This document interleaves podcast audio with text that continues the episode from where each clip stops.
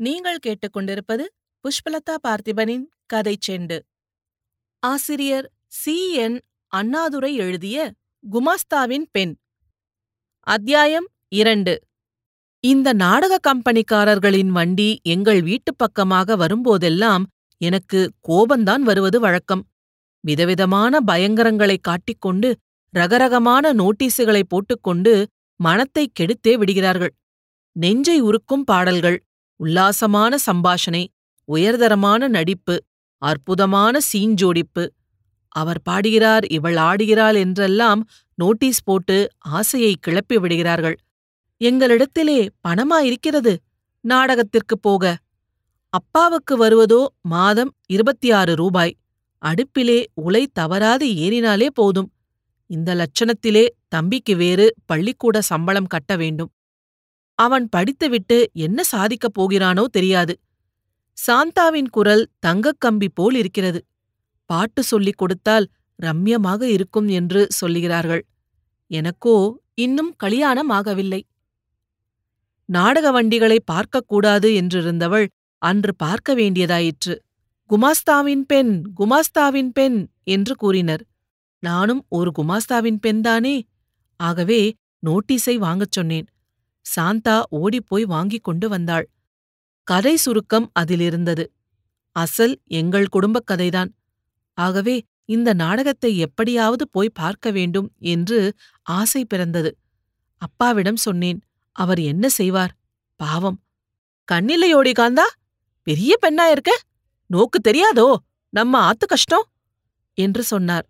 வறுமை பிடித்து வாட்டும் நாங்கள் குடியிருக்கும் வீட்டுப் பக்கமாக பாழாய்போன சினிமா டிராமா வண்டிகளும் பட்டுப்புடவைக்காரனும் பம்பாய் சேட்டும் ஏன்தான் வரவேண்டும் நாசமாய் போகிறவள். எங்களை வறுமையோடாவது விட்டு வைக்கக் கூடாதா? இல்லாதவாளிடம் வருவானேன்? இது வேண்டுமா அது வேண்டுமா என்று கேட்பானேன்? இப்படி சித்திரவதை நடக்கிறதே. உலகில் சிவனேன் என்று அவாளவாள் அவாவா காரியத்தை கவனிச்சுண்டேதான் இருக்கா?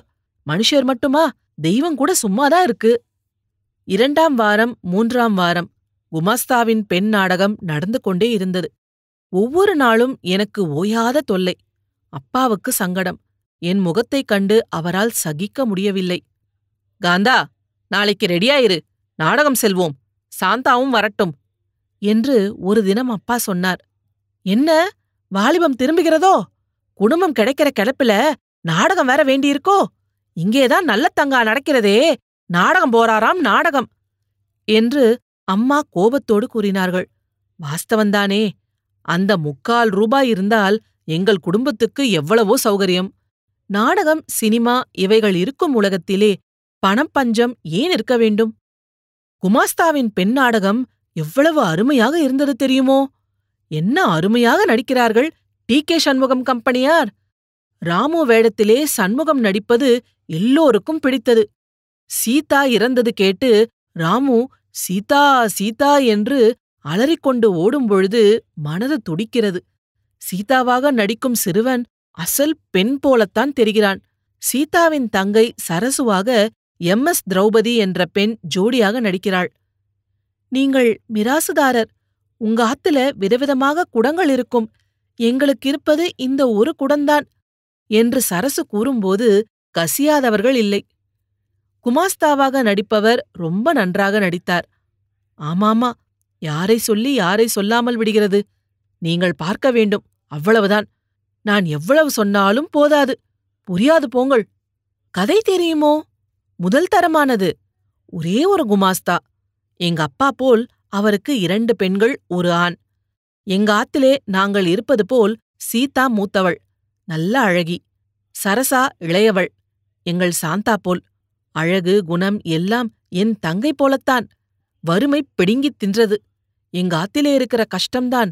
சீதாவுக்கு ராமு என்ற ஒருவன் மேலே ஆசை. அவனுக்கோ கோயில் குளம் பூசை புத்தகம் முதலியவற்றிலே ஆசை. அவளையும் கல்யாணம் செய்து கொண்டு அவன் கோயிலுக்குப் போவதை எந்த கடவுள் வேண்டாம் என்று கூறிவிடுமோ தெரியவில்லை. அவன் கல்யாணமே கூடாது என்று கூறிவிட்டான். எந்த கோயிலும் பிள்ளையார் கோயில் தவிர தேவி இருக்கே. நாம் ஏன் கல்யாணம் வேண்டாம் என்று சொல்ல வேண்டும்? என்று ராமு யோசிக்கவில்லை. யோசிக்க நேரமேது சதா தேவாரம் திருவாசகம் படிக்கவும் குளித்து பூசை செய்யவும் நேரம் போய்விடுகிறது. வரதட்சணை தான் ஒரு சாபக்கேடு இருக்கிறதே எங்க குலத்திலே? சீதாவுக்கு பணமேது ஒரு கிழவனிடம் தள்ளுகிறார்கள். அவன் சாகிறான். மொட்டச்சியாகிறாள் சீதா. பிறகு அந்த ஊர் மிராசுதாரன் சீதாவை கெடுக்க வருகிறான். எவ்வளவோ கஷ்டம். குமாஸ்தா காலமாகிறார். சீதா தற்கொலை செய்து கொள்கிறாள். பிறகு ராமு சரசாவை காப்பாற்றுகிறான். அவளை ஒரு கரம்புக்காரனுக்கு கல்யாணம் செய்ய ஏற்பாடாகிறது. கல்யாண பந்தலிலேயே சண்டை. போடா போ. சரசாவை நானே கல்யாணம் செய்து கொள்கிறேன் என்று ராமு கூறிவிட்டு கல்யாணம் செய்து கொள்கிறான். சரசா நிம்மதியாக வாழ்கிறாள். இது கதை. பார்த்தால்தான் தெரியும். இதில் உள்ள சுவை. சீதாவை ஒரு கிழவனுக்கு கல்யாணம் செய்து கொடுக்கும் சீன் நடக்கும்போது என் கதி என்னாகுமோ? என்று எண்ணி கண்களில் நீர் தழும்ப அப்பாவை நோக்கினேன். அவர் மனதும் வேதனையில் இருந்தது போல் தெரிந்தது. துக்கம் தொண்டையை அடைத்துக் கொண்டதால் அப்பா கம்மலான குரலுடன் பாவி கிளியை வளர்த்து இடம் கொடுத்தானே?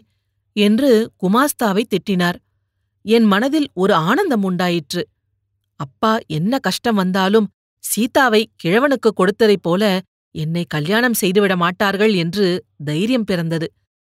இப்படிப்பட்ட நாடகங்களை பார்த்த பிறகாவது நம்ம குலத்திலே இருந்து இந்த வரதட்சணை பேயை ஊட்டிவிட வேண்டாமா? கதை முடிந்தது. வீட்டுக்கு வந்தோம். அம்மாவிடம் கதையை சொன்னபோது அவள் ஆமாம் அந்த ஏழை பிராமணன் வேறென்ன செய்வான்? எத்தனை நாளைக்கு சீதாவை வீட்டிலேயே வைத்திருக்க முடியும்? கிழமோ குருடோ ஏதாவது ஒன்றின் தலையில் கட்டித்தானே தீர வேண்டும்? என்று கூறினாள். சீ முட்டாளே அவன் காரியம் மகா பிசகு என்று அப்பா வாதாடினார். சாந்தா தூங்கிவிட்டாள். எனக்கோ அப்பாவுக்கும் அம்மாவுக்கும் நடந்த பேச்சு பயத்தை உண்டாக்கியது. என்னை அழைத்துக் கொண்டு போக படுகிழவன் வருவதாகவும் நான் பயந்து கொண்டு அப்பாவிடம் ஓடுவது போலவும் கனவு கண்டேன். மறுதினம் காலையில் எழுந்ததும் வாசலில் நின்று கொண்டு தெருவை நோக்கினேன். எதிர் வீட்டில் ஒரு சுந்தர வாலிபன் நின்று கொண்டிருக்க கண்டேன். நெடுநாட்களுக்கு முன்பே கல்கத்தா சென்றிருந்த அலமு தன் கணவனை இழந்துவிட்டு மகனுடன் ஊர் திரும்பி எங்கள் வீட்டு எதிர் வீட்டை விலைக்கு வாங்கிக் கொண்டு அதில் குடியேறினாள். அவள் வரப்போகிறாள் என்பது எனக்கு முன்னாலே தெரியும். அவள் பிள்ளைக்கு தலை சீவி சடை போட்டு பொழுதுபோக்கலாம் என்று நான் எண்ணியதுண்டு. ஆனால் அலமுவின் மகன் நான் எண்ணிக்கொண்டிருந்தபடி சிறிய அம்பி அல்ல. அலமுவின் பிள்ளைதான் நான் நாடகம் போய் வந்த மறுதினம் காலையில் என் கண்களுக்கு காட்சியளித்தது. நான் தொட்டு விளையாட முடியாத பருவம். என்கிட்ட வர முடியாத வயது. ஏறக்குறைய இருபது இருக்கும். என்கிட்ட அந்த சுந்தரரூபன் வர முடியாது என்று கூறினேன் அல்லவா? அவன் என்ன செய்தான் தெரியுமோ? யாரது? புதிதாக இருக்கிறதே என்று நான் பார்த்தேனோ இல்லையோ? ஒரே தாவாக தாவி என் நெஞ்சில் புகுந்து கொண்டான். அந்த உருவம் எதிர்வீட்டு வாசற்படியண்டைதான் இருந்தது. ஆனால் என் நெஞ்சிலே சித்திரம் பதிந்துவிட்டது சுந்தரமான அவனது பெயர் சோமசுந்தரம். அலமு அதிர்ஷ்டகாரி என்று அடிக்கடி அம்மா என்னிடம் கூறுவதுண்டு. அலமுவுக்கு ஐஸ்வர்யம் இருக்கு என்பதால் நான் நாக்கை தட்டுவது வழக்கம். ஐஸ்வர்யம் இருக்கட்டுமே அவளிடம் அதனால் நமக்கென்ன? என்று கூறுவதுண்டு. ஆனால் இப்படிப்பட்ட மைந்தனை அலமு பெற்றிருப்பது எனக்கென்ன தெரியும்? அந்த செல்வத்தை நான் பெற வேண்டும் என்று பார்த்ததும் குமாஸ்தாவின் பெண் எண்ணினேன். முன்னாளிரவு நான் கண்ட நாடகத்தால் பல எண்ணங்கள் என் மனதிலே உதித்தன. அதிலே முக்கியமானது கருத்துக்கிசைந்த மணாளனை பெற வேண்டும் என்பதுதான். அதே எண்ணத்தை அணைத்துக் கொண்டுதான் முன்னாள் இரவு நான் தூங்கினேன். காலையிலே எழுந்ததும் என் கண்களில் சோமசுந்தரம் தென்பட்டால் எனக்கு எப்படி இருக்கும்?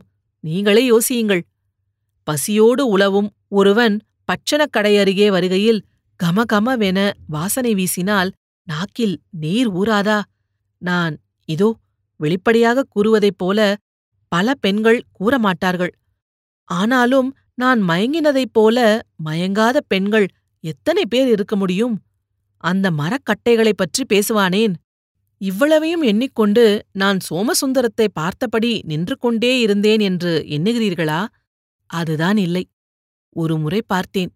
தலை குனிந்து கொண்டே யோசித்தேன். யாராக இருக்கும்? என்று. அலமுவின் மகன் என்ற யோசனை தோன்றிற்று. மறுபடி ஒரு முறை பார்த்தேன். அதற்குள் அம்மா சொன்னார்கள். காந்தா அவன் அலமுவின் பிள்ளை என்று. உடனே நான் வேறு வேலைகளை கவனிக்க சென்று விட்டேன் அலமுவும் எங்கள் அம்மாவும் பாலிய சிநேகிதமாம். ஆகவே அடிக்கடி அவர்கள் வீட்டு விஷயங்களை பேசுவதற்கு சந்தர்ப்பம் கிடைக்க ஆரம்பித்தது. முதலிலே அம்மாதான் ஏதாவது பேச ஆரம்பிப்பார்கள். அந்த சுவாரஸ்யமான பேச்சை நான் முடிக்க விடுவதில்லை. கேள்வி மேல் கேள்வி போடுவேன். அது எப்படி இது எப்படி என்று விசாரிப்பேன். இப்படி பேசி பேசி சோமசுந்தரத்தை பற்றிய பல விஷயங்களை தெரிந்து கொண்டேன். சோமசுந்தரம் பெயருக்கேற்ற ரூபவான். தங்கமான குணம்.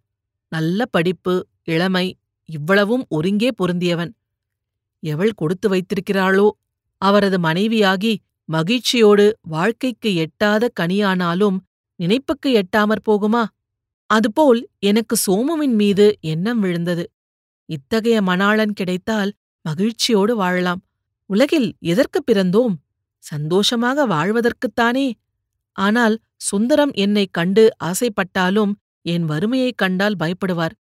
கதைகளிலே வருவது போல் ஏழைப் பெண்ணாக இருந்தாலும் எனக்கு அவள்தான் வேண்டும் என்று சொல்லி என்னை கல்யாணம் செய்து கொண்டால் எவ்வளவு இன்பமான வாழ்வு எனக்கு கிடைக்கும். எனக்கு அந்த வாழ்வு கிடைத்தால் என் தங்கை சாந்தாவுக்கு எப்படிப்பட்ட மேலான இடத்திலே வரன் தேடுவேன் தெரியுமா? எங்கள் வறுமை ஓடியே போகும். வாட்டம் தீர்ந்துவிடும். இத்தகைய எண்ணங்கள் அலைபோல் மனதில் மோதும். எப்படியோ நான் ஒரு இன்ப மாளிகையை என் மனதில் கட்டிவிட்டேன். என் தங்கை சிறு பெண்ணாகையால் அடிக்கடி அலமு அத்தையிடம் போய் பேசுவாள். தோட்டத்திற்கு சென்று விதவிதமான மலர்களைக் கொண்டு வருவாள். அலமுவும் சாந்தாவிடம் அன்பாக இருக்கவே இந்த தொடர்பு அதிகரித்துக் கொண்டே வந்தது. ஒவ்வொரு நாளும் சோமு என்னை பற்றி ஏதாவது பேசாதிருப்பதில்லையாம். அதை அப்படியே சாந்தா வீட்டில் பிளேட் வைப்பாள். சாந்தா கூறுவதைக் கேட்க எனக்கு பரமானந்தமாக இருக்கும். அப்பா பெருமூச்செறிவார். அம்மா அகிலாண்டேஸ்வரியின் கிருபை எப்படியோ யார் கண்டார்கள்? என்று உருக்கமாக சொல்வார்கள். சாந்தா குறும்பு பார்வையுடன் என்னை நோக்கி சிரிப்பாள். அவளுடைய கன்னத்தை நான் நோகாதபடி கிள்ளுவேன். இந்த ஆனந்தம் எங்கள் குடும்பக் கவலையை கூட ஒரு அளவுக்கு குறைத்தது.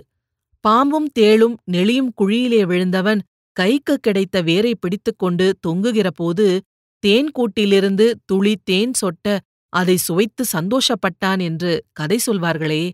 அதைப்போல் இருக்கிறது எனது சந்தோஷம். காந்தா கேட்டாயோ சங்கதி? இன்னிக்கு சுந்தரம் உங்க அக்காவுக்கு ஏன் இன்னும் கல்யாணமாகவில்லை என்று கேட்டான். என்று சாந்தா கூறினாள் ஒரு நாள் நான் புன்சிரிப்பை அடக்கிக் கொண்டு ஏதோ வேலை செய்வதைப் போல் இருந்துவிட்டேன்.